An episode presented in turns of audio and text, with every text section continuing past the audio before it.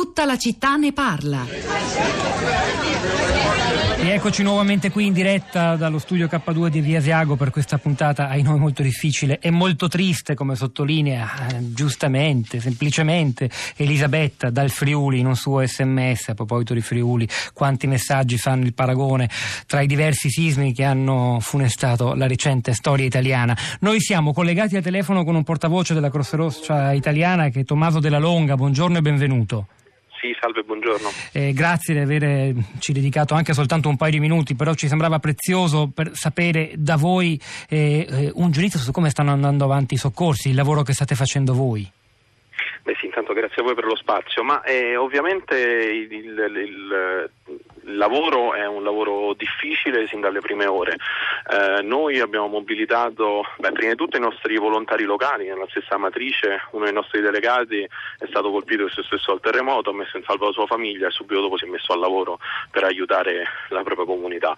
Eh, la Croce Rossa si è mobilitata a livello nazionale con tutti i suoi centri di emergenza, la prima priorità è stata mandare sul terreno eh, squadre di soccorso, unità cinofile, ambulanze e adesso eh, stanno convergendo nei nostri centri di emergenza di Roma e di Avezzano due colonne mobili che porteranno le cucine da campo, in modo che eh, saremo in grado di dare un pasto caldo alle persone, agli sfollati, alle persone colpite dal terremoto già questa sera. Quali sono le principali emergenze sul piano sanitario innanzitutto?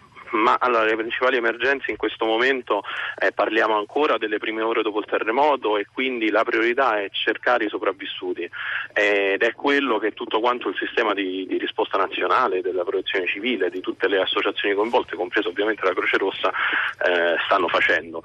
Poi successivamente quando avremo esattamente un quadro chiaro della, della situazione, non solo nelle cittadine come Amatrice ma anche ne, nelle frazioni, perché insomma, come voi sapete sono zone rurali eh, dove ci sono anche magari delle agglomerati di case magari un po' più lontane e quindi da, da verificare esattamente qual è la situazione. Quando avremo un punto della situazione chiaro eh, si vedrà qual è, qual è, il prossimo passo che ovviamente sarà l'accoglienza degli sfollati. Tommaso Della Lunga, un ascoltatore poco fa, più di uno per la verità, chiedeva cosa possiamo fare noi singoli cittadini che viviamo lontani dagli epicentri del sisma. C'è qualcosa che si può fare in concreto già ora per aiutare per esempio il lavoro della Croce Rossa? Beh, allora se andate sul eh, nostro sito internet eh, che è cri.it eh, troverete già una raccolta fondi aperta, avviata e per le persone invece un po' più vicine quello che stiamo dicendo è per favore di non ingolfare in nessun modo le vie di accesso alle zone del terremoto, quindi di non mettersi in macchina se non, se non necessario e la stessa cosa per le linee telefoniche, priorità a chi deve portare il soccorso. State riscontrando grandi difficoltà difficoltà nell'accedere ai luoghi colpiti, quelli più remoti? Ma eh, non eh, allora, grandi difficoltà, diciamo che eh, fortunatamente eh, il, il, sistema eh, nazionale di risposta alle emergenze è un sistema eh, sotto l'ombrello della del Dipartimento di Protezione Civile, è un sistema rodato. Ahimè negli anni all'Aquila, in Emilia Romagna, come sapete eh, la questione dei terremoti è una, è una, questione che abbiamo già vissuto.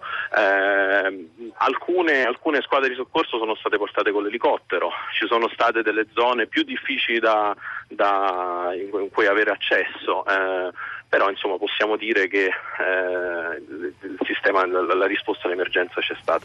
E mentre vedo, come molti di voi immagino, sugli schermi in diretta su Renews 24 il, l'operazione di recupero di una bambina di pochi mesi estratta ai noi non viva dalle macerie di Arquata del Tronto, io saluto e ringrazio Tommaso Della Longa, portavoce della Croce Rossa Italiana, per questa sua testimonianza. Magari eh, ci risentiremo eh, nelle, prossime, nelle, prossime, giornate. Rosa, Rosa Polacco, ritorno a te, alla rete, ai social network. Pietro, chiedevi prima, chiedevano gli ascoltatori cosa si può fare. Allora, prima vi dicevo delle indicazioni utili per um, stare, frequentare, usare social network in queste situazioni. Vengono da insopportabile eh, l'account Twitter.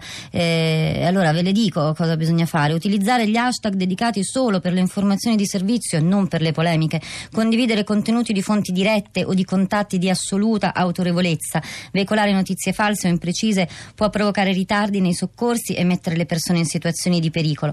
Poi, quando si condividono contenuti, citare sempre la fonte, il luogo e gli hashtag dedicati. Se si è sul luogo dell'emergenza, georeferenziare i post per poter individuare con certezza elementi utili ai soccorsi e condividere la propria connessione Wi-Fi o 3G.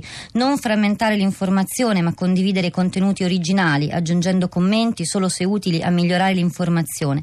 Usare la propria rete di relazioni per avere news di prima mano e condividerle se utili. Usare il safety check di Facebook, che è stato attivato subito questa mattina, e non rassicurare con mille messaggi i vostri contatti che state bene. Non aderire a raccolte di materiali e fondi se non espressamente indicati da soggetti accreditati e autorevoli. Insomma, qualche indicazione che mh, mm, può essere molto più che, che utile, andrebbe osservata con, con attenzione. Eh, leggo un ultimo post soltanto, è quello di Simone che scrive: Ho uno straziante filo diretto con quella terra che è anche un po' mia, perché la Salaria è la cerniera del centro Italia che lega un affascinante incrocio di territori l'uno a mezz'ora di auto dall'altro.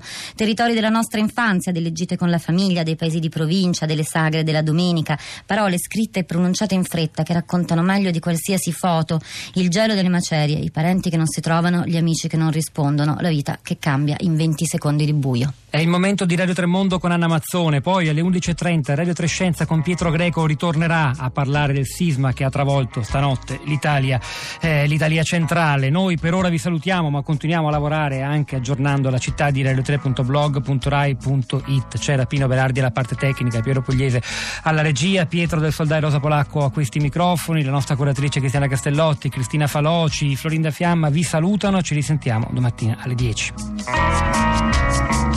Thank you.